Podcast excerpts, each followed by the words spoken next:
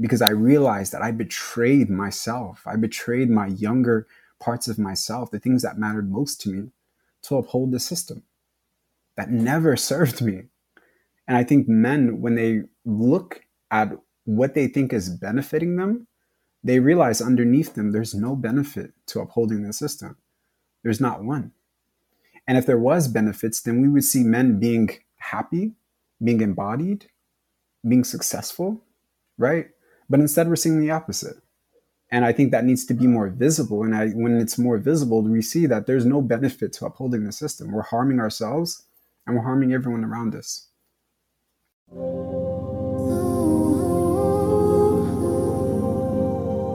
Prophecies have foretold, and wisdom keepers all know that the rise of the feminine will restore balance to our world. In this podcast, we are on a journey to understand the root of the imbalance that has caused disconnection and dysfunction within our humanity so we can emerge as leaders, creating a new story on Earth. I'm Lauren Walsh. And I'm Shayna Connors. With humble hearts and open minds, we will converse with spiritual teachers, historians, psychologists, revolutionaries, leaders, and healers to navigate these evolving times and reintegrate the feminine history that we have forgotten. Welcome to the Time of the Feminine podcast.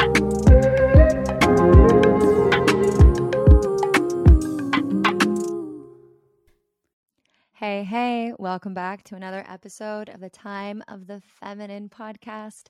This is Lauren here, and I am lit up by the conversation I just had with Jeremiah Lotemo. He is, wow, I cried several times in this in this recording and I'm so deeply moved by him. I cannot wait for you to listen to this episode. Listen to the whole thing. He's so beautiful. I feel like I waited my whole life to hear men say these words. So without further ado, Jeremiah Lotemo is a poet, a writer, and a transformational coach based in Atlanta. He helps men live from their deepest core by integrating their deepest shadows. Jeremiah, welcome. It's an honor to have you. Thank you so much for having me, Lauren. I'm so, so happy to be here with you today. So, tell me a little bit about yourself. What's your background and how did you come to this work?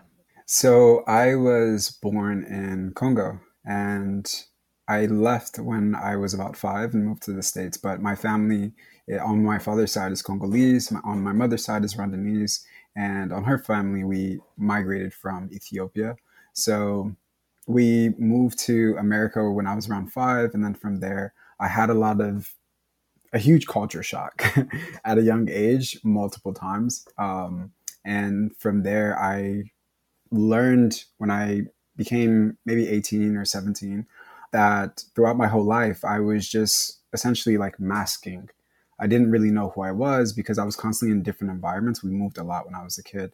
So from there, I really didn't know who I was because I was always kind of shifting and adapting to my environment and whatever people needed me to be.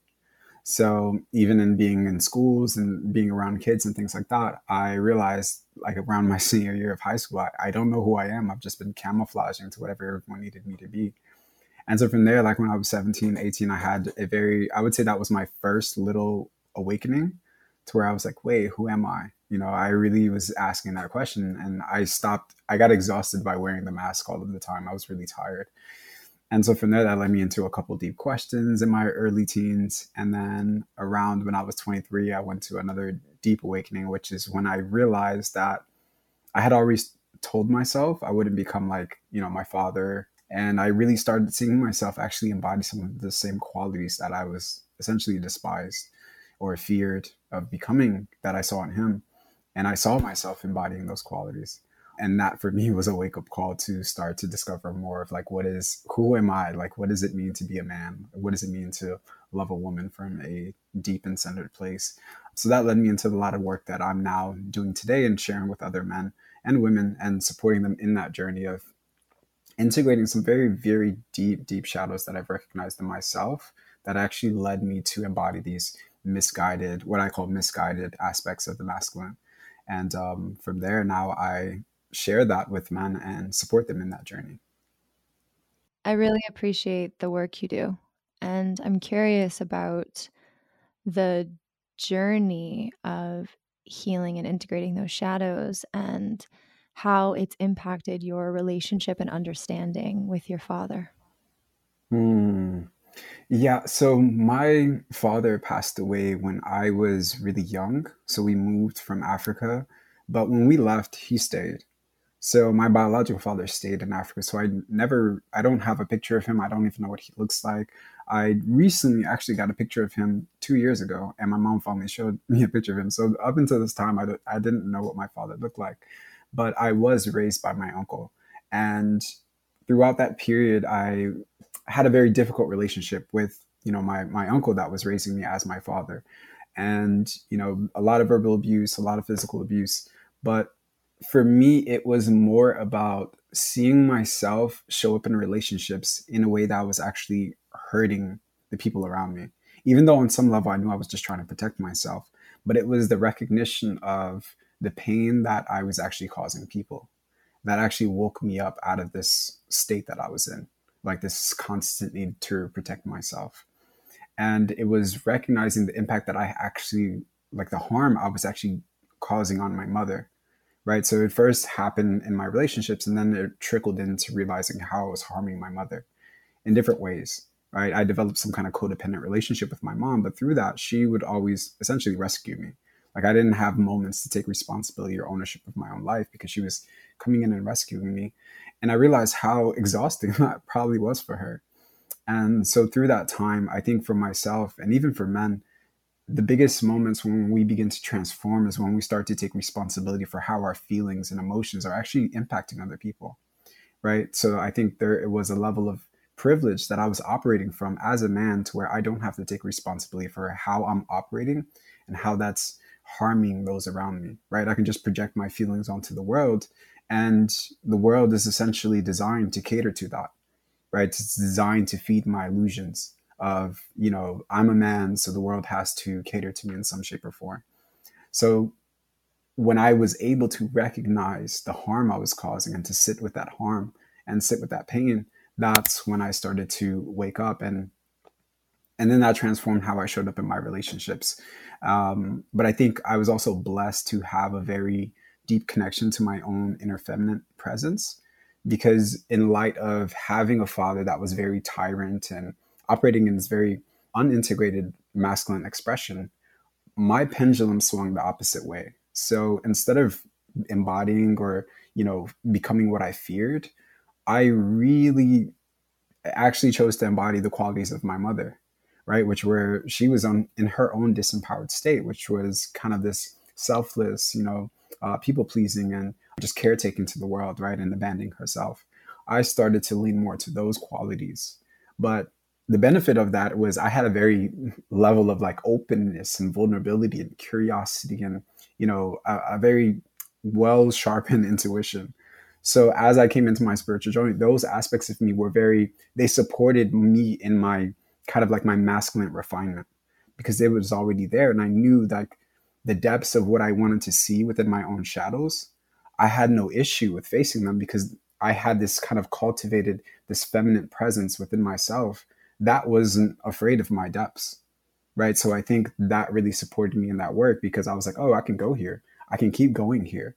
And I could expand those emotional capacities because I had already met myself on that level in terms of like my own inner feminine relationship. So that was something that was really huge for me to start you know doing in my in, in my own solitude but actually practicing in my relationships as well when you acknowledged that you had this awakening of the harm you were causing your mother i mm-hmm. had tears in my eyes i that was such a mm. powerful statement and i know that's a very personal statement to you but there's such a collective meaning behind that the way we're hurting our mother. Mm-hmm. And I am really touched by the acknowledgement of the feminine presence in you and that empathy that comes with the feminine presence that's really a superpower. And i believe the medicine yeah. that our world needs because like you said it enabled you to really look and hold the depths and i think mm-hmm. that every single woman just wants to be acknowledged respected and honored for her depth and her range. And i really felt that in you in your capacity. Yeah. Yeah. So yeah thank you. I'm curious also about, you know, you acknowledge so beautifully your privilege as a man, but also you came to a country that is colonized and full of white supremacy and racism. And so while you have privilege in one way, you also have the experience of being the oppressed in another, which is a really powerful position, one that I identify with as a woman and also being white it's a mm-hmm. unique position that I think gives you a unique look into the dynamic between oppressor and oppressed and have empathy for both. Yeah. Do you relate yeah. to that? Yeah, yeah, definitely. I always say, um, because when I came from Africa, I was like five years old. This is like 1999. And the reason we actually had to leave was because when I was born, my mom is from Rwanda. There was a there was the Rwandan genocide taking place the year I was born. So in 94, there was, you know, a lot of war. There was a civil war, but there were also two civil wars in Congo before I left.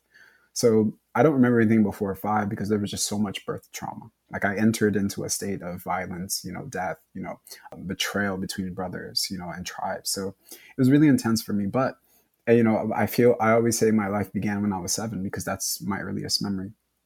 But the reason when we left, there was a host family that was able to take us in and this host family was two beautiful, kind, elderly white people. And they were some of the sweetest human beings I've ever met. And this was my first, so for me, I always say I'm grateful for that experience because this was my first encounter, right? And in Africa, I can't recall, you know, ever meeting somebody that was white. So I come into Oregon, we moved to Portland, Oregon, and I'm surrounded by this community and we go to the churches there all of the time and there I'm being met with nothing but kindness. My family is taken care of. My parents are being taught how to navigate this difficult world that they're now, you know, having to get accustomed to very rapidly. So I'm viewing all of this and I'm like, wow, there's I'm growing in appreciation for that. And then I have people that are always coming by, taking care of me, babysitting me, and when my parents are working, right? So from that, I developed a very deep, deep level of gratitude. And then we moved to Virginia, and it was kind of the same situation. We were in a suburban area. There was, you know, very few. I had one other black friend at my school, so I was. It was very difficult for me to, you know, recognize what was happening, right? Like how for me, what's happening inside of myself, and how there's an absence of, you know, like a black community. And then I moved to Atlanta, so this is a huge culture shock because I'm coming from these environments that I'm probably me and another person are the only black people in the school. And then I come to Atlanta and I'm like, whoa, like this is, and I went through a complete culture shock. I just didn't know how, I didn't even realize that I didn't know how to communicate with my own people. Right. So from there, what I would say is when I got to Atlanta is when I became aware of, let's say, the other side. Right. And the other side was that level of oppression that you're talking about. Like at a young age, when I was maybe 14, I then became aware of that, right? I started hearing about it in the schools. I started hearing my own people talk about this other side of it. And it was also a shock to me, you know, because my other, my expression, my experience wasn't that. So for me, I say I'm grateful for that because then as I got older, I was interested in my own history, right? I was interested in Africa. I started learning more about, you know, what what has taken place, you know, between my ancestors and some of the things they had to deal with. So for me, I'm grateful for that experience because it helped me balance out that level of, uh, let's say, rage, right? That level of anger, right? With with the ability to empathize and to understand and to actually, you know, not jumble everyone up into one group so I was really blessed to have that experience. And I can't say most people have that experience. And that allowed me to kind of balance and integrate both understandings at, at once, but still honor the part of me that was outraged, that was upset, that was experiencing deep levels of oppression still today right but also balance it with an understanding of uh, of what i experienced like my own personal experience you know, as as a young boy, and and and and they didn't have to do that. You know, I would call them Grandma J and Grandma Z. Like they they took me in, and I saw them, you know, as a young child, as my grandparents in a way, you know, and and and they loved me, and I appreciated that. So whenever I have those moments, I integrate the understanding of my own direct experience, and and I use that as a as a way to balance between the two. I'm really grateful you had that experience. Yeah. And I'm really grateful that, you know, a man with such poetry in his soul, which is so clear just in your presence and in the work you do and the way you see the world. I'm so grateful that you have the platform that you do. I know it's it's a new thing for you, this this large mm-hmm. platform. I'd love to hear about that, but this resonance in what you're saying is it's medicine because again the feminine integration you are able to hold the range of the experience to honor the rage the outrage the grief even like the madness of oppression and then also do the shadow work of privilege and entitlement it's beautiful and I'd love you to share a little more about how you're relating to this position you're in. Yeah, yeah, it's been really interesting because there has been a rewriting of a specific narrative that I've known since I was a kid. And that narrative was me finding comfort in like being misunderstood, right? It was just like, no, the world doesn't get me. And then, especially when I started to, even for me, very early on, I had very different views of the world. And I was a gifted child. I could see things most people couldn't see. I was having very strange experiences. And as I got older, I was able to connect what experiences I was having, what I was actually viewing. But even when I went through this awakening, you know, within my own masculinity to really develop and show up um, in the world, I didn't really see that same shift happening in the people that were around me. Like as far as my my my my peers, people within the same age group as as me and the only time I could really resonate with somebody, the only time I felt understood by somebody was people that were 40. You know, I had I have friends at that time, you know, being 25, being 26, I had friends that were like 40, 50 with older kids and those are the only people I felt understood with. Because the ideas, the things that I was understanding at such a young age like superseded the amount of solar returns I've had essentially. They superseded that. So i would be with you know older people. I would you know have sisters i would call my sisters but they were like 60 or 45 with three kids. And i'm relating to them because these are the only spaces i felt understood.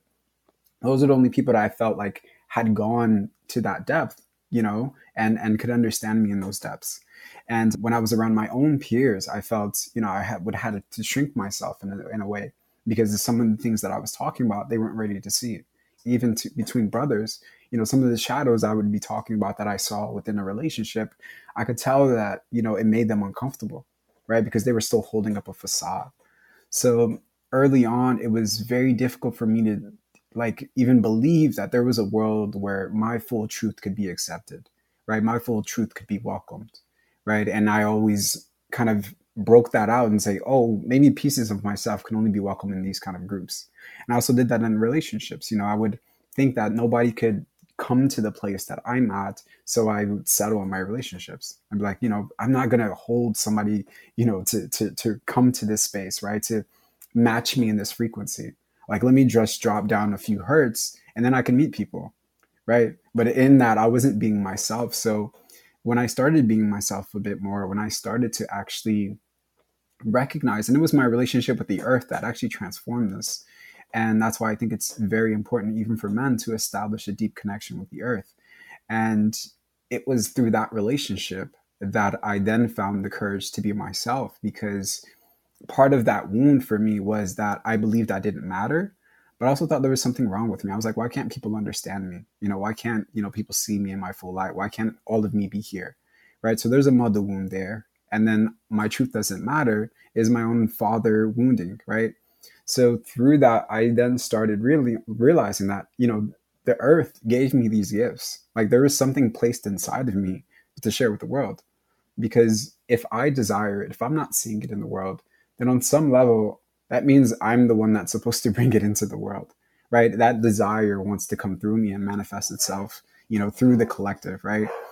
And so from that relationship, I started to heal that wound, right? And I started being more open. And then it was my own inner father cultivation that allowed me to create systems and processes and structure around my gifts for them to be seen, to be visible to the world. Because I realized the fact that I couldn't, because I'm also an artist, I'm a visual artist, I paint, I, I draw, and, and I even, you know, write poetry, but nobody ever would see my work because I was still afraid to share it with the world, right?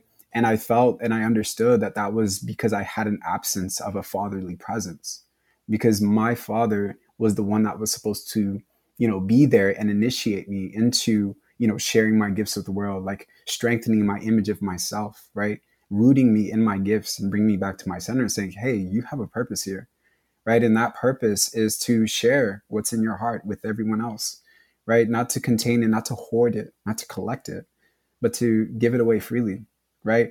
And so from there, I started to realize that a lot of what I was thinking was my own understanding or the way I wanted to move in the world was just hide, shrink, and I move to the mountains and be a monk. I was like, wait, wait, wait. Why, why am I thinking about that? Why do I want to do that? And I was like, wait, if I give this to myself, if I start speaking to myself in the way that I wish others did, then what would change? And when I started doing that, that's when I saw all of these things start to transform and felt more open to sharing on Instagram, right? To speaking my full truth and to be well received in the way that I was received or have been received was really, really transforming because it helped me really rewrite that narrative. It was like kind of like the cherry on top because I had given that to myself, but to just see myself received in such a way really, really rewrote the whole narrative, you know? I've been on the verge of tears this entire interview because I relate in so many ways to your story in different ways. And what you just said, the whole thing you just said, I I feel similarly. I feel similarly. And and, and I was I'm really inspired by your courage and the the inner father cultivation. I'm inspired by that because I still am afraid sometimes of my perspectives because I always saw things a little differently. I could see things that other people couldn't. And I have the same experience of shrinking because when I would say something, like there'd be this like blank stare or it would make people uncomfortable. And then I would have this, you know, inner dialogue of like what's wrong with me or anyway it's been this journey that i'm i'm still on and sometimes today, you know, one of the positions that I'm very passionate about in the healing of the feminine is also the healing of the masculine. And one of the things we do at Global Sisterhood is we try to educate about how patriarchy at this point is internalized not only in men but in in women and their polar wounds and men are just as wounded and sometimes I'm very disliked for that perspective. And I continue to feel adamant about it. And I'd love to talk about, in your perspective, the wounding of the patriarchy in men and collectively, and how you how you have seen and how you relate and what you teach about it. Wow, wow. I just want to acknowledge your courage as well. That is so powerful, even in perspective like that especially at the time we're in, where there is a lot of masculine wounding, where there's a lot of violence being caused on the feminine, you know, from the masculine, but also from the patriarchy. And, you know, to come to a place where there's a visibility in both, right?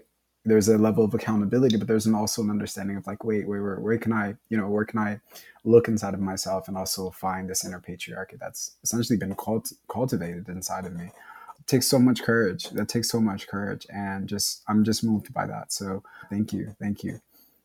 But also, you know, for me, uh, just to answer your question, it's been interesting because now I've been able to look back on my childhood experiences because I've integrated more of like the understanding of the patriarchy more in my recent years. Before, I was just kind of looking at it from you know, kind of working on myself and things like that. But I didn't understand how deeply the system was actually d- dictating what forms of myself I found suitable or ones that I should be expressing, right, in the moment or in my relationship. Like I didn't realize how much it was determining even my dynamics, you know, in my relationships.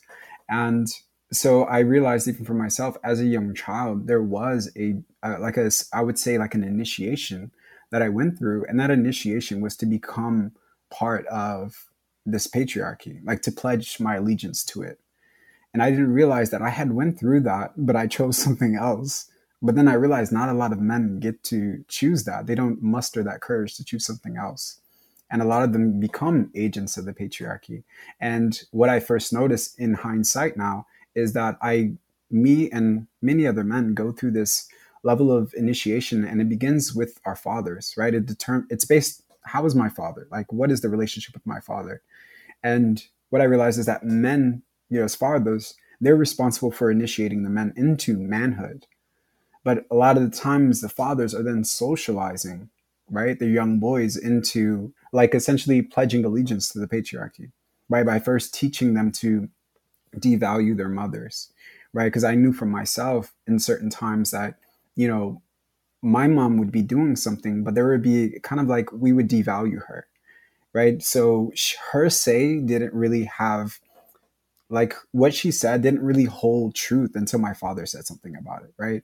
So she would kind of uphold that as well. So it'd be if she says, don't, you know, don't eat milk today, don't go outside today, we wouldn't believe it until she said, oh, I'm going to tell your father. Right. So was, I'm already learning to devalue her word. I'm already learning that, you know, her word doesn't hold much until this other figure enters the room. And then it matters right? So as a young child, I was already kind of learning to, okay, like women's truth really doesn't matter as much. And then I'm entering into these competitive sports, right? And I feel like that's where the, the, I would say the initiation really heats up because that's where men, even myself, are taught to break away, erase, even kill all these aspects of myself that are kind, that are loving, that are nurturing, right? That are curious and they're empathetic right? Because they don't belong. What I'm being told is they don't belong in these environments. So in sports is really where I see men being socialized. Is we're first being taught to dominate, right? Be afraid of losing, right? Having craving power over connection. So teamwork becomes a level of competitiveness, right? where it's like, wait, wait, wait, I need to be number one, right? I need to be number one, right? So people that are number five or number six or whatever it is, losing becomes a, a difficult thing to embrace right? It, it, becomes a form of rejection and that shapes us in our adulthood because we feel rejected then. And we were never told to meet uh, losing or failure in a conscious and connected way right? To be able to accept that and to e- even be happy for it you know and understand the lessons that were taught from that. So from there i feel there's a between that age, you know, when we're most men are in competitive sports, that's when they really, really break away from their vital, like the vital aspects of themselves, right?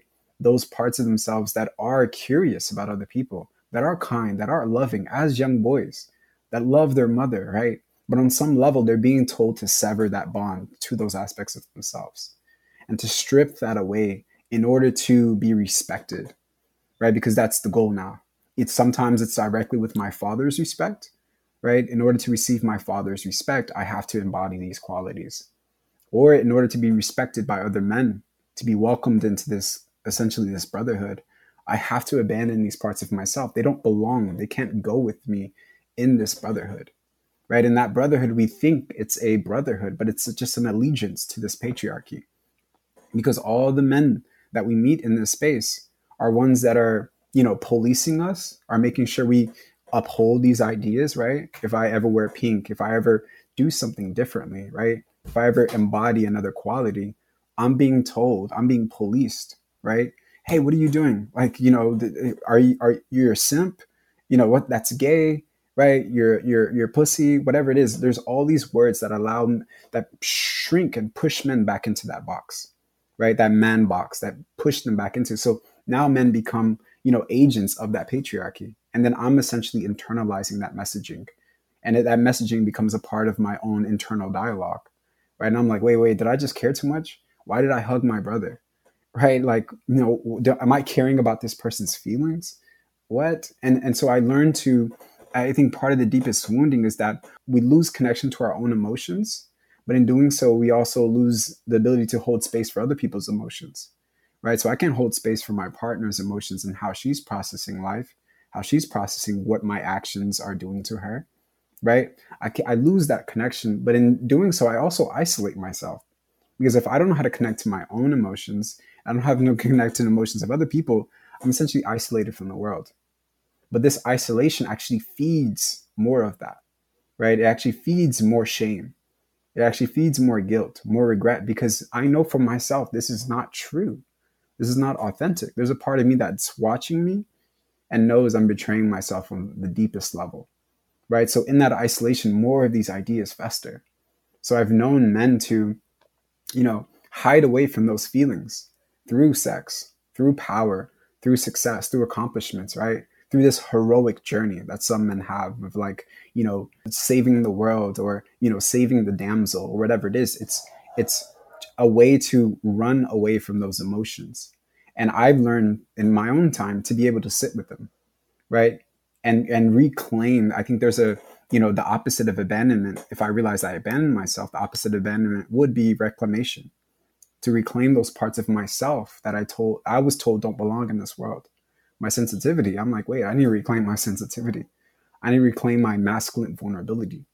Right. So for me, that was the deepest aspect of my journey was in going back and reclaiming those parts of myself. But through that, there is a deep grief, you know, that I have to be able to sit through because I realized that I betrayed myself. I betrayed my younger parts of myself, the things that mattered most to me, to uphold the system that never served me. And I think men, when they look at what they think is benefiting them, they realize underneath them there's no benefit to upholding the system. There's not one. And if there was benefits, then we would see men being happy, being embodied, being successful, right? But instead, we're seeing the opposite. Like, whose death rates are higher? right? Who's more likely, whose whose life expectancy is lower, right? Women have, I think, a life expectancy of like 60 or 70. Men's is like like 35 or 40, right? I would expect if this system was actually serving me, for my life expectancy to be higher, for my suicide rates to be lower. But that's not the case. So upholding the system, right, catering to it is actually killing men and I think that needs to be more visible. And I, when it's more visible, we see that there's no benefit to upholding the system. We're harming ourselves and we're harming everyone around us. It's a big shock to wake up to self betrayal. You know, I relate to that in many ways. The more I learn to deprogram white supremacy culture, I learn mm-hmm. about ways in which at a young age, I wasn't given access to my full capacity to love because I was taught to fear. And the sadness I have about that, not learning from other cultures, not learning from other perspectives, not having diverse friends growing up. That's uh, something that I'm still in the process of healing and feeling grief about. And I think about men and the allure of the benefit that they have through the capitalistic structure, which feels very rooted in patriarchal ideals and the glorification of logic over feeling. And it's um, one of the hardest struggles, I think, for women, especially women who have tried having conversations with really intelligent, successful men or men that are wounded and unable to feel their pain about how to see what has happened to them as well. I think it's a it's a it's a really big shock and i think if we shift the narrative hey i want to show you how this system that has hurt me has hurt you too. And i want i feel like that's the work you're doing really powerfully and do you have any advice for women and having that conversation in a way that you think would really support conversation with their brothers, their lovers, their partners, their family, anybody in their life that they're feeling they they want to connect deeper with, but that that patriarchal wound is in the way. Yeah, yeah. I think one of the biggest things is a lot of the wounds that I would say the patriarchy inflicts on men is kind of played on their mother wound. Like a, a man has a father wound which runs very deep, but the mother wound it ha- it seems to have no end, right? If one of, one of the most terrifying things for a man to explore is his own mother wound, right? So I think you know when men are looking to explore those parts of themselves and they have partners, they have friends, they have sisters that are aware of these things. I think one of the biggest things is to create safe containers for them to feel heard, feel uh, understood, but to also just feel that who I am right now is not my authentic self, right? Isn't isn't who I really am, but it's I think there's a balance to where you point somebody to a place where they can rise to, right? Without removing love from the situation, right? It's like a very subtle art where it's like, I love you. I love how you're showing up, but I know you can show up better.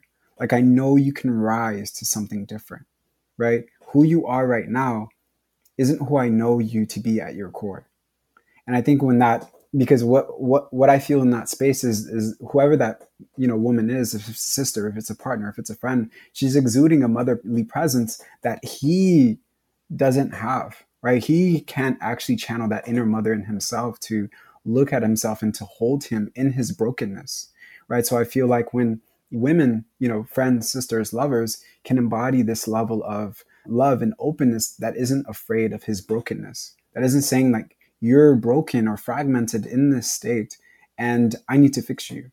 But I'm loving you in this fragmentation, right? I'm not afraid of your fragmentation, right?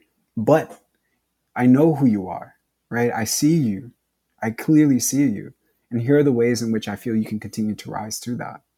You know, so I feel that level of um that that, that the safety of that container opens a man up in, in different ways, especially with the lovers. That communication of that she still trusts me right? She still loves me, and there's no removal of that love, right? But there's also a, a I'm being challenged, which men at their core love to be challenged. But when they when they're being challenged because who they are right now isn't okay, it creates something different. But when they're challenged because that person loves them, right, and is bringing out the best in them, right, not from a place of I'm trying to change you, but I'm just challenging you to rise to who you who I know you to be you know i feel like it brings out it brings out the, the part of the masculine that is open and receptive to that Hey, beloveds, pardon this interruption. I just wanted to pop in and let you know that Sacred Facilitator, our advanced training and rite of passage for space holders, is enrolling now, and we begin August 22nd.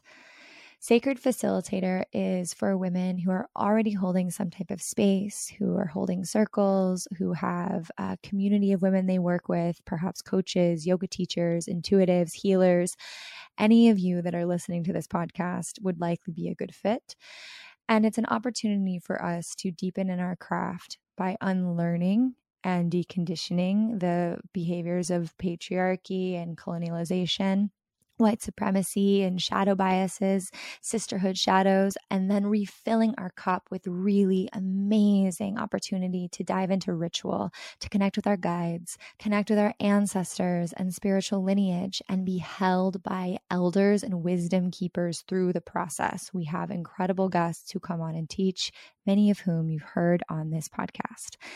It's a special opportunity to hang out with Shayna and I and many women of the Global Sisterhood. And we would love you to be a part of it.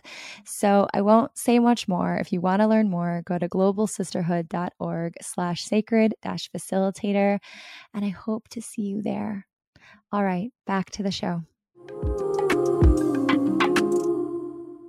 This is why I think women's circles are really important for women and obviously men's circles would are super important for men. But in women's circles, I feel like we can come and we can rage and we can release and we can discharge the like I said this before, but the madness of being so misunderstood and unseen and unmet and the stubbornness, you know, the the block to it.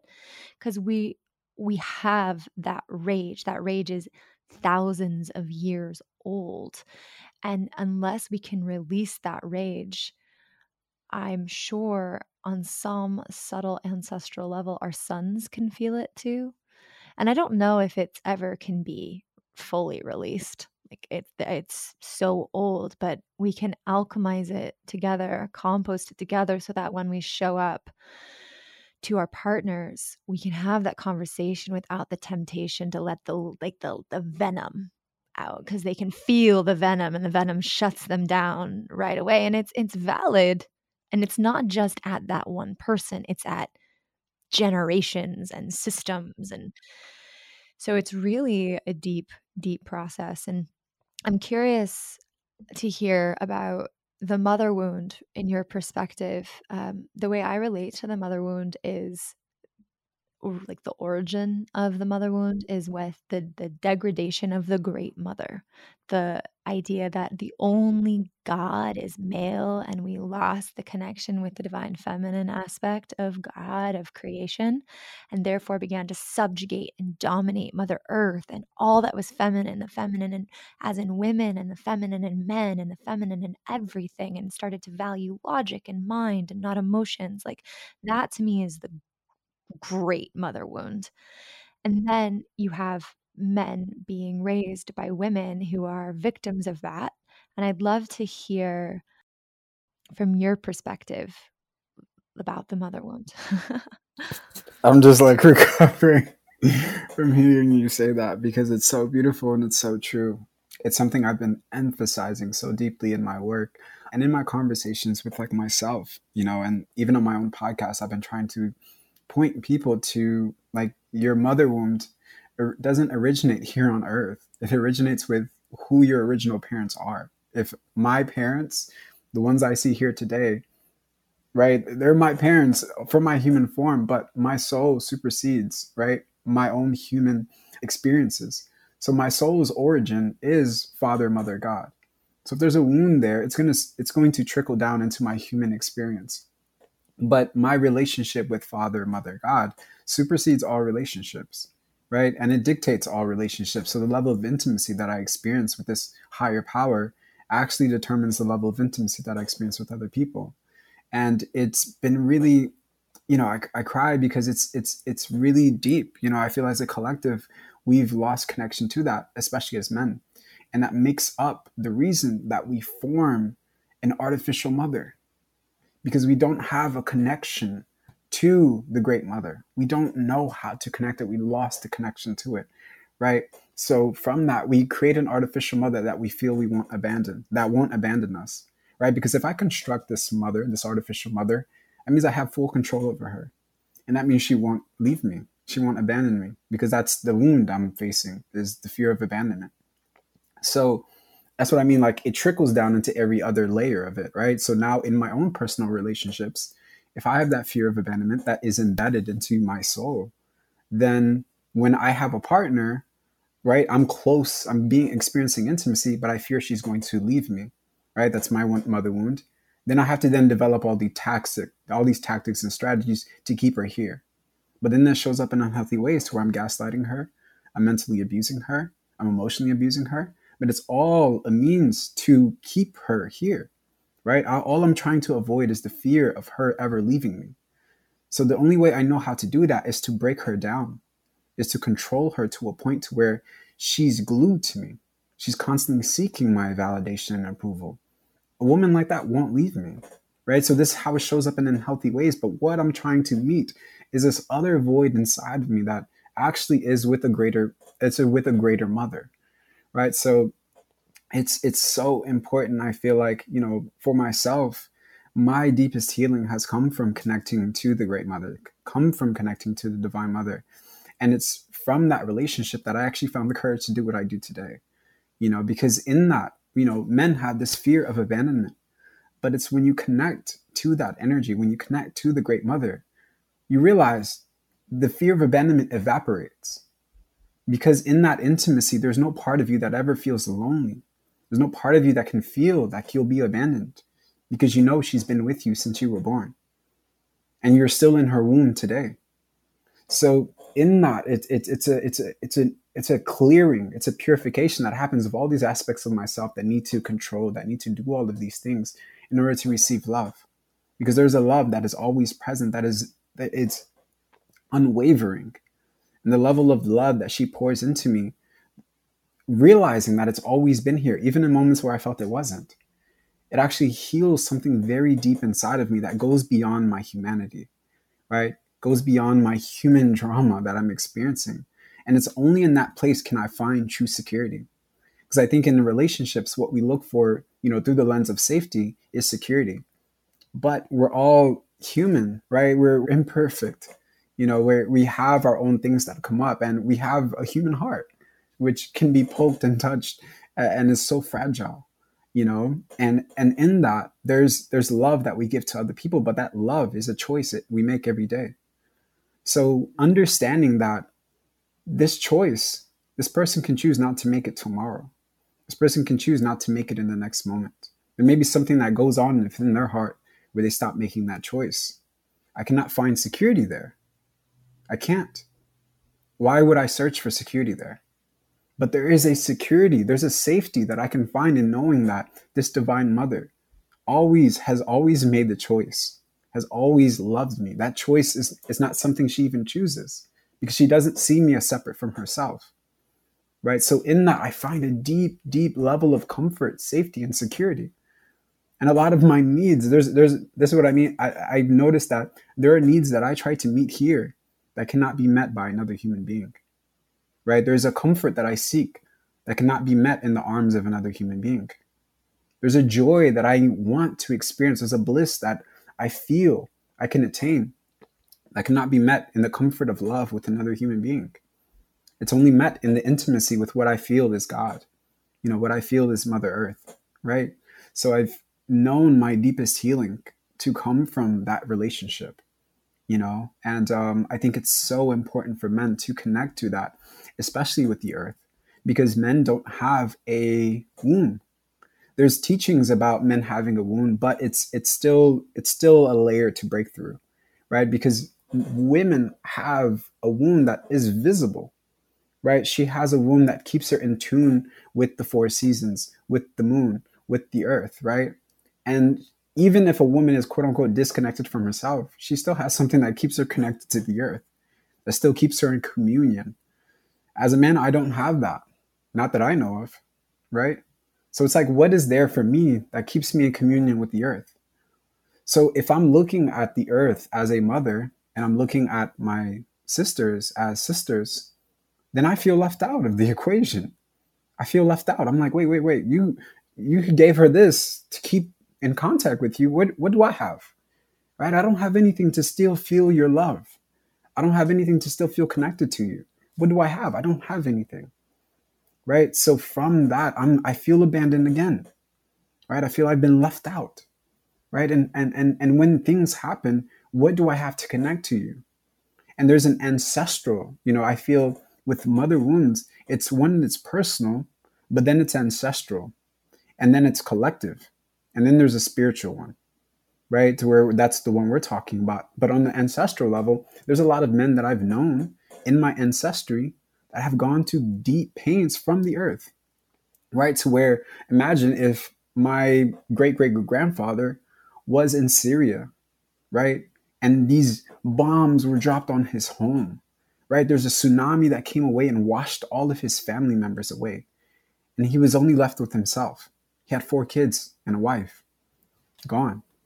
Who is he looking to answers for? Nobody's going to answer him. No human can give him those answers. But there's a yearning inside of his soul that is looking to the earth to help him reconcile what he's feeling inside. But he doesn't receive answers because he has no way to commune with her. So what happens is he carries that level of wounding inside of himself, and that ripples into the bloodline, right? So then I feel a wound with the earth, right? Because I have no way to communicate with her about what's happening. You know, civilizations crash and people die all of the time, but it's from the expression of the earth. But we don't have a way to commune and understand why did this happen? You know, what was this serving? What was the purpose of all of this? So in a sense, we feel abandoned then. It's like, wait, wait, wait, I, I had a home, I had a family, you know? So I feel there's just so many layers to to the mother wounding, And I feel when, you know, men can come to a place to where we start to find ways to mother mother nature, to take care of her in the ways that we do, to reestablish that level of communication, there's a deep, deep healing that we go through because I know from this book called Braiding Sweetgrass. And one of the quotes is, you know, even when you are lost, the land knows you. You know, and and that's been profound for me is knowing that even when I was lost, the earth still knew me. It knew me in my core. And, you know, there's a connection that I can find there. There's a remembrance of myself, you know, and and, and who I am that can be found in her arms, that can be found underneath the tree, you know, that can be found by touching the earth and listening to the trees. So, yeah, I'm so grateful you said that. Thank you so much. Oh, I'm crying. That was so beautiful. I feel like I've been waiting my whole life to hear a man say those words. Thank you. Oh, great. I'm so happy you said that. I was like, wow.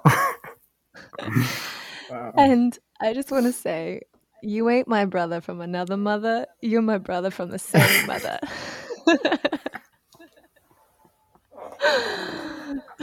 I love it. I love it. I feel I such a kinship so with you. I'm just like, oh yeah. oh my god, you're awesome. We've got to be friends. This is your yes, yes, so cool. Wow, I love that I you was, said that. It was so beautiful. I'm just in awe and a little speechless in this moment and I'm thinking about I'm thinking about all the beautiful men I know. Honestly, you just your your heart just reminded me of all the beautiful men. My fiance Peter, my brother Drew, my brother David, my cousin Trey, my cousin Christian, my fathers and I just and my friends. I just I feel so blessed in the awakening of the feminine on the planet and how it is awakening in men. And we see certain layers of it, right? It's a trend on Instagram for like a lot of like sexual alchemy of like men and alpha and women and like in beta, I guess, just, you know, more submissive and open and receiving. But really for a woman to really surrender and receive there has to be integrity. And i want you to speak about that in intimate relationships if you if you will. The integrity of of the masculine right? Yeah and and you know what you see like because what i'm trying to say is that there, there's different layers of that awakening. Like in my community i know solid brothers who cultivate their connection with the Great Mother. And I can come to them and I can cry in their arms and I can trust their guidance because of the way they're oriented. I trust their orientation, their rootedness, and their devotion. Really, it's about devotion. The, the mother likes devotion. Yes. And, and and I can trust them. And then there's like my partner I can come to him and he holds me and meets me deeper than any man ever. And I used to, this is a bit of a tangent, but I think it, women might relate to this. I used to see these men and they were like beautiful in many ways and had traits that I wanted to learn from. And I saw that they weren't connected to the mother quite like I was, or maybe not at all. And the exchange in the relationship was that I almost was a priestess to their awakening of that.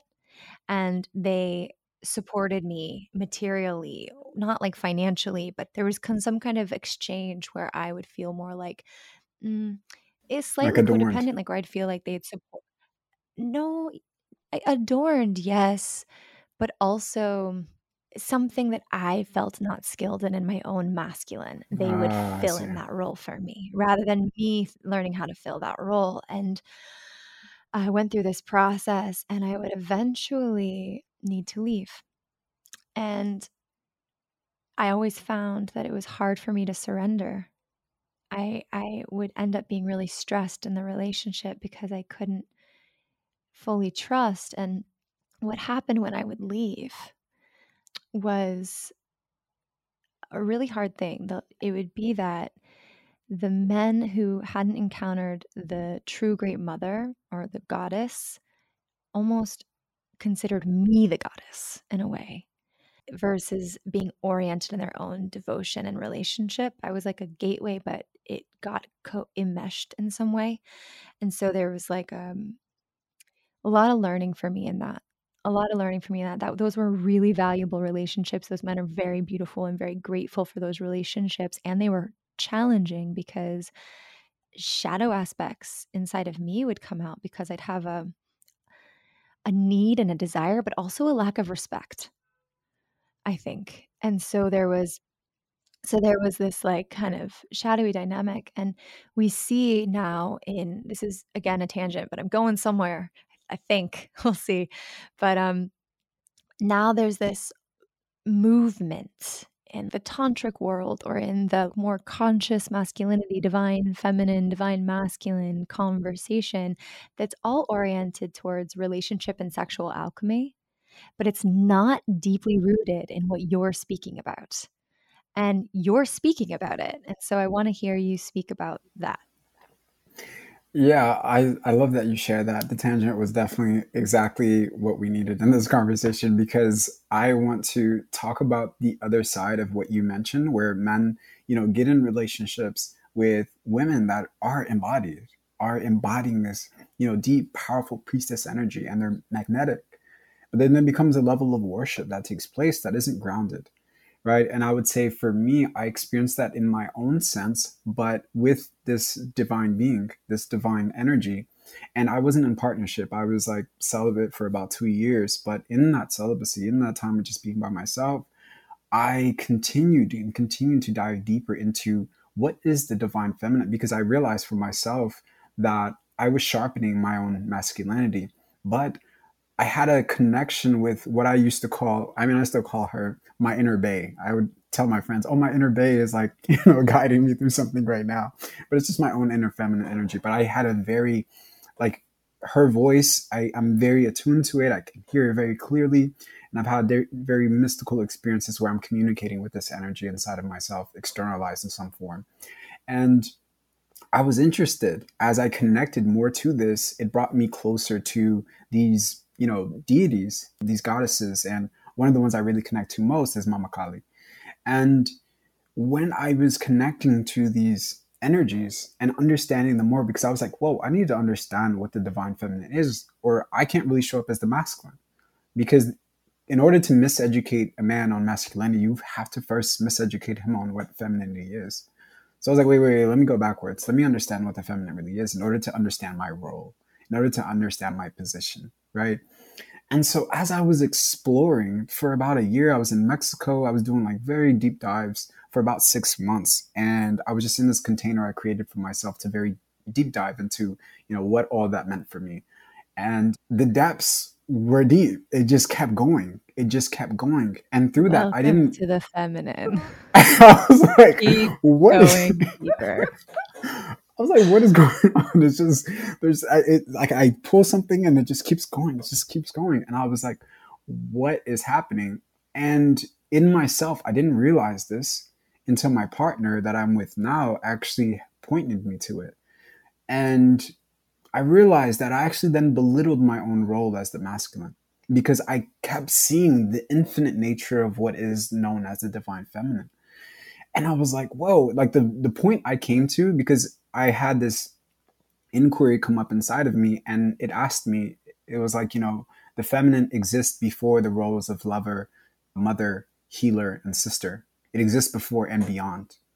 And I was like, wait, what does that mean? You know, like what is what is what is the feminine before and beyond these roles? Like these are roles that were assigned to her in light of her expression and her gifts, but she exists before and beyond them. I was like, well, okay, let's find out. And I went inside of myself to def- find where where did the feminine exist before this, and where does she exist beyond them. And when I went there, it was just nothing but, I would say nothing but everything is what I kept seeing. And I was like, wait, like she is everything. There's nothing here that isn't her. And it's from that realization that really continued to sink and marinate into my being that I then I didn't know I was doing it, but I belittled my role as the masculine. So I then started sharing messages like, you know, men are just purses for women. Their men are essentially just here to compliment women, to encourage them in the realization that they are everything. So in that, I didn't really see my role because I was operating from a state of like guilt. And also I felt inadequate. I was just like, whoa, like you're all of this. And then I'm just the masculine. Like I didn't understand my role. So, you know, in what you said, I kind of understand, you know, the, the, the man's position in seeing you in that energy and being like, what can I add to this? Like, what can I bring to this? How can I support her in all of that she is? So there's a there's a diminishing of our own power. There's a diminishing of our own uniqueness by being faced with the uniqueness of your own being, right? It's like, oh, okay, like, so I think for me, it was important in my own partnership to where I actually started to wake up a bit more. And in that partnership is when I came out of that because I knew for myself it was more about the balance. And I was like, how can I come back into this state of balance? Because I've seen what I needed to see. But how can I remember myself through what I have seen? Right? It was it's just like a blinding light.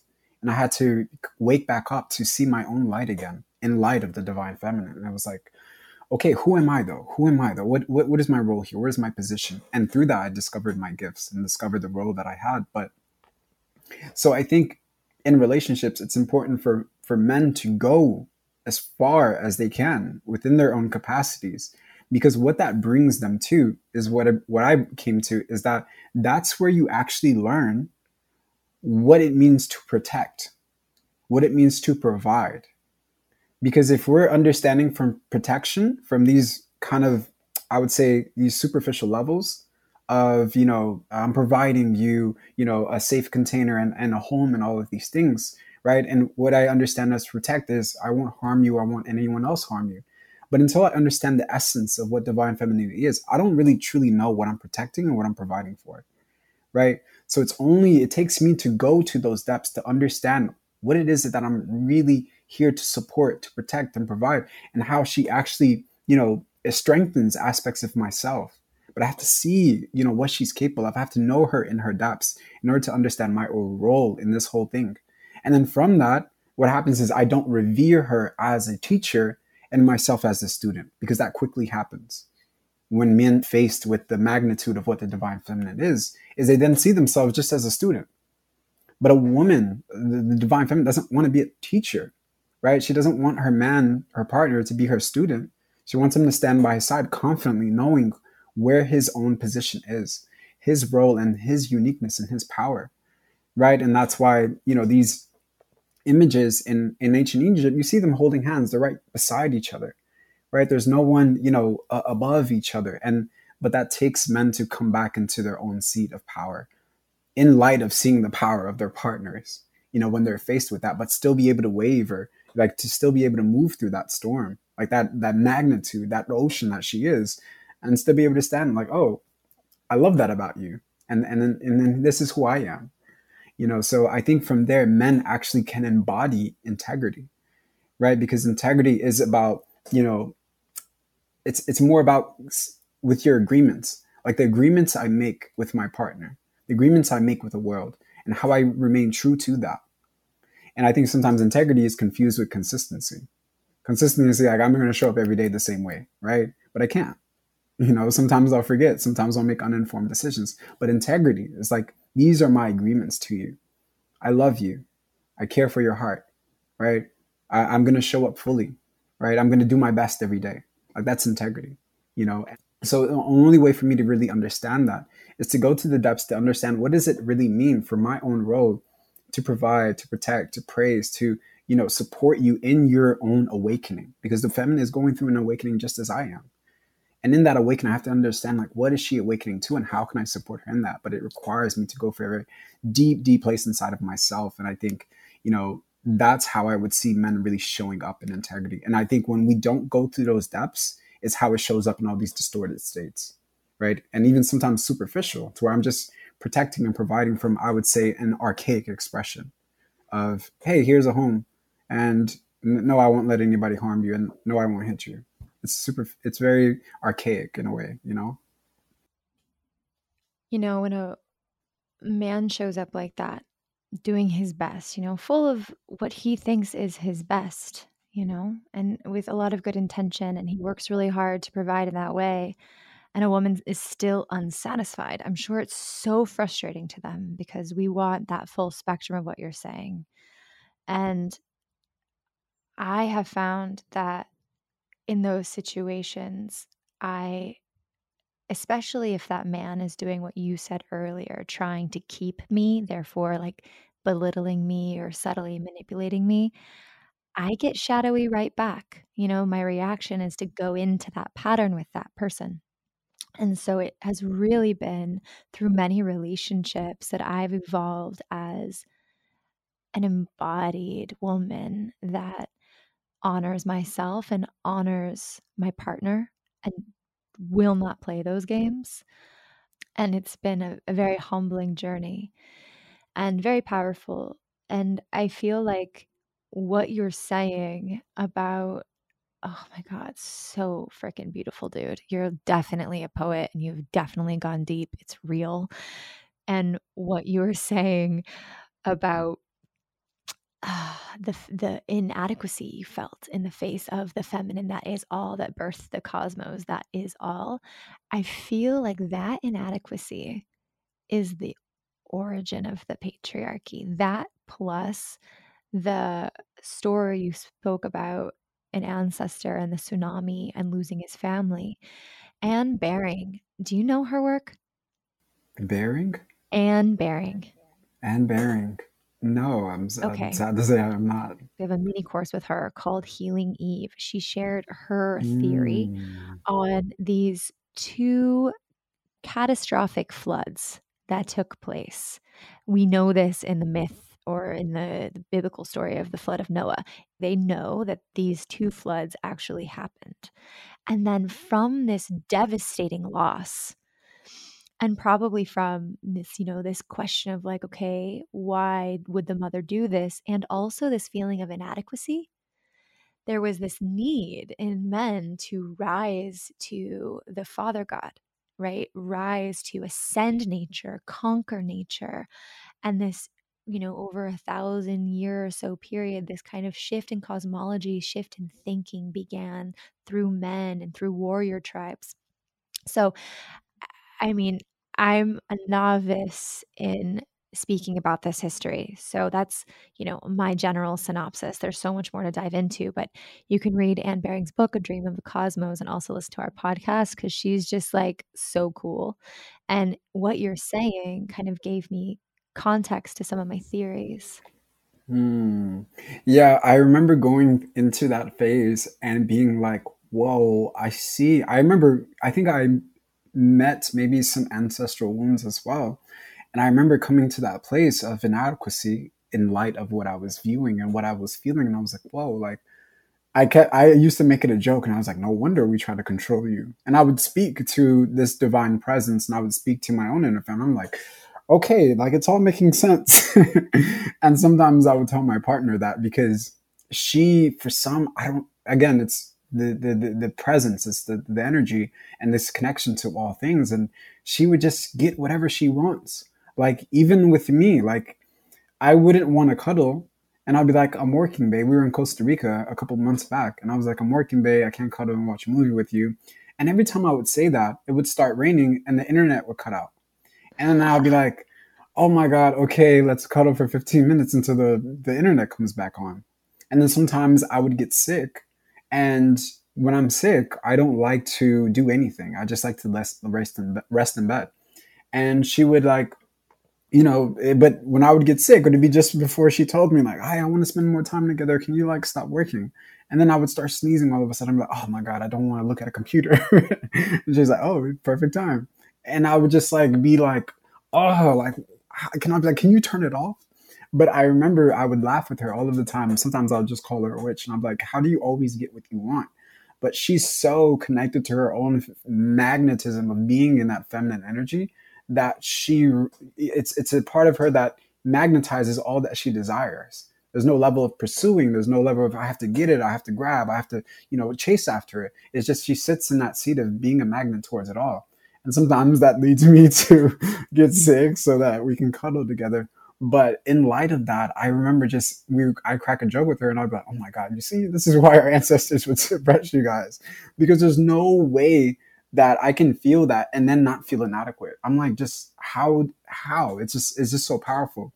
And I remember just like feeling that and I know it took me to realize my own power, to recognize my own strength because being awakening to that is quite intimidating and I can't, and that's why I say it takes, not all men are capable of it, you know, and it takes a certain man, it takes a certain strength. It takes, you know, brave is, brave is the man that can love a wild woman. You know, how can you love a wild woman without taming her? And understanding that you're there to actually encourage her untamable nature. You're not there to cage her. You're there to support it, right? To tell her to rebel against anything that wants to cage her, even if it's you. So that's why I'm saying most men can't come to that place inside of themselves because it does take a recognition of what she truly is. And I think sometimes when people meet that, they're like, wait, I can't actually contain it. There's nothing to control. I can't control it. So what am I supposed to do? You know, so it's it's it's difficult. There's a, there's a paradox because there's there's a level of you can't contain it, but it actually desires you to contain it. It's like mm-hmm. understanding the woman as the pearl within the shell, right? No pearl wants to just sit out inside of the ocean. It wants to be contained within a shell and understanding the power of being that shell actually wakes up a man to his own gifts but you know if i'm you know understanding is like oh it's just a pearl it's so beautiful but not understanding the power the the the awareness of the pearl and its desire to be contained within a shell and understanding that i am the desire and i can fulfill it brings me back into the seat of my own power but you know it's it's uh, well, that's why i always say it's like most men aren't capable of that but I think we're rising to the point where it's you know it's more understood. You know. So, what does your power feel like to you now? Wow, that's a great question. it feels. I wouldn't say it feels strong. It feels it feels confident. I would say it feels confident. It feels confident. It's nice to feel the space of confidence that doesn't like underneath it is like a, a ocean of low self-esteem it's like this confidence that is like knowing my position and knowing what i provide to the world and knowing like taking pride in that like knowing for myself I, I, I my i think my journey is maybe a little different from other men but i have a deep level of devotion to these other higher powers and because i communicate with them often my pride, my confidence comes in being receptive. My pride and confidence comes from being obedient, comes in being able to listen, comes from being able to tune into these messages. So that's where I source my level of confidence and and power and strength is from being that that instrument. Because I know for myself it's not it's not easy to be tuned in that way. It's not easy to be receptive to these messages. It's not easy to then follow and take action.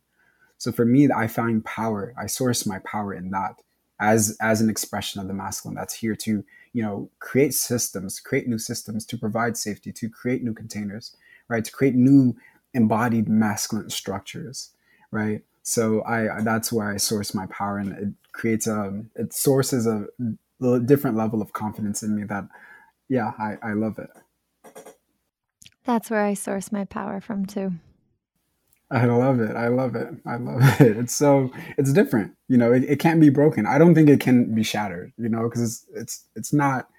You know, it's it's coming from some place. You know, beyond the the the drama of this life. You know. Mm. Yeah, it's a. when I'm deeply connected and, and and deeply in prayer, often, I feel very clear, and in exploring new feminine ways takes a specific level of dedication to to have the clear channel. And i've been in this phase of you know learning to connect in a different way more through my womb more through my body and really listen to the messages in my physicality more descending more. And there's been this whole reorientation process that's been confusing for me, but trusting that I'm jumping off into the abyss into the next level of initiation into mother's arms and learning to connect in a deeper more embodied way. I actually want to i was going to ask you a question about how your initiations have been or what humbles you or what grounds you in the tense in the intensity of those initiations even as a you know as as, as an embodied woman well the most intense initiation is one that i don't speak about with many people because I don't think many people will believe me. It I'll definitely was, believe you. whether it was a projection of my own psyche through disassociation or very real. I had an encounter with a, a dark entity for my childhood and then it kind of blocked it out and it impacted my choices and then through a lot of deep work and teachers and shamanic study went through a process of encountering it that was about nine months long. And I fought for my life and I fought for my sanity and I fought for my freedom. And I was surrounded by very, very skilled spiritual teachers and healers, and even still was in the depths of hell. And in that process, had to embrace that maybe I would never come back from that. And maybe I would never, I would have to just live with these visions I was having. I would have to just like live with this constant experience of seeing, feeling, hearing what I was feeling, seeing, and hearing. And part of the initiation was learning to surrender that this might be my new normal, that this angry, dark, masculine energy that wanted to cage me and kill me and torture me. That might be my new reality. And I'd had to learn how to surrender to that and to, even with all of the spiritual, mystical attacks that I was experiencing, the nightmares I was experiencing, look this energy in the face and learn to be okay with it and learn to try to love it. And when I surrendered into that, help came. And a teacher of mine from the Amazon rainforest, who I dearly love and I attribute to my sanity and my rebirth. And she spent some time um, taking me through a deep ceremony, um, three days. And it saved my life. About a week after we were done, the dreams sort of started to subside, and about six months went by, and the vision stopped, and new life birthed into me. And about a year later, Global Sisterhood was born. And it was intense, you asked. And what it gave me, well, and then after Global Sisterhood was born, to continue the story, I was after our first event, I was invited to go to the Commission of the Status of Women at the UN as a delegate for Pathways for Peace. I sat in on a panel um, with this woman that I know named Sheva Carr leading it. And she did something pretty radical and revolutionary. She brought a, um, a reformed sex trafficker to speak about his life experience.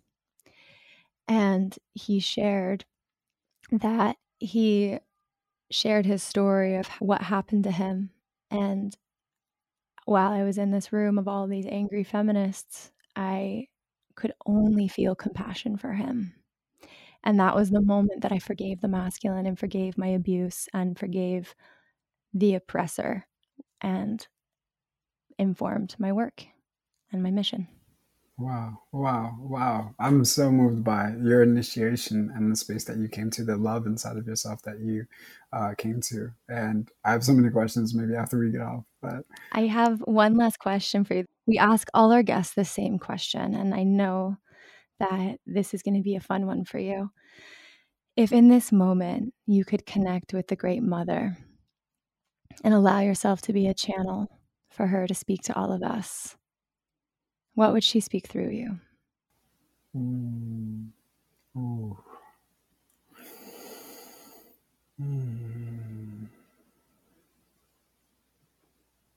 Ah. There is a fire that's been burning inside the heart of every woman. And that fire has been orchestrated through the support of the masculine. But that fire can also be used to destroy many things, and it is needed to destroy many things. But that fire she can use to also purify and renew many things. So there is a purification that takes place within the rage, within the fire, within the fire of anger. And that purification can be used to support the masculine in the renewal of their own expression, their own embodiment, their own awakening. So the choice is yours. There can there's there's there's two components to which the fire can be used. The fire that has been burning inside of your heart and in the hearts and wombs of many women. And at this time, there is women, there is a collective of women that are here to continue to burn and destroy. And there's a con- collective of women that are here to purify and renew and create the soil for something new to be born, to create the soil for new systems and structures to be born. But each has to know where their gifts need to be placed and to accept the calling of that, even if it's difficult, even if it looks difficult to contribute to the burning, to contribute to the destruction but to also know that's an aspect of your creative capacities. And to also find this space inside of your heart where you can use that fire to actually purify and renew. But that requires you to come to a place of compassion, requires you to come to a place of empathy, to extending grace and welcoming and allowing the humanness, the brokenness of each of us, especially the masculine. So, yeah, if there was anything, it would be the the powerful components of the fire inside of each of us, but especially inside of the hearts of every woman, and how that can be used for the destruction or the purification. Mm. But she mm. has that agency, she has that freedom to use it as she wishes. To always remember it's her choice. And so it shall be. Thank mm-hmm. you so much, my brother from the great mother. I'm so happy that we had this conversation. Where can people find you? So, thank you, thank you so much, Lauren. This is i am so filled right now. I'm overjoyed. But people can find me at byermias.com. On there, I have my links to my podcast a link to an ebook that I shared on how to heal from toxic relationships. I have a sign up for my monthly community calls, which I deep dive once a month with my community over some of the topics that we talked about today. And then also one on one coaching for people who want direct one on one guidance with me. And my Instagram and all of my socials are under by Ermias. So thank you. Thank you so much for allowing me to join you on this conversation today. Thank you for tuning in to another episode of the Time of the Feminine podcast. It's so fun and such a privilege to have these conversations with these incredible guests. We ask that you follow them, support them, like their work, buy their books, and it's an even greater privilege and honor that you, sister, are listening. And so we want to give back to you. If this episode was meaningful, let us know by giving us a review and come join us in Circle. Every new moon, we have a donation based circle. No woman is turned away. So come, sit, show your face, listen, be a part of the community, and let us dive deeper and do this work together in action, in practice, together in sisterhood. And for those of you who are already holding space and want to dive deeper into this art, you are invited to take Sacred Facilitator or any of our facilitation programs that we have throughout the year. So go to globalsisterhood.org to learn more or follow us at the Global Sisterhood on Instagram. Episodes drop every single Thursday, and we have some really beautiful episodes in store. So until then, loves, much love and a big, big hug.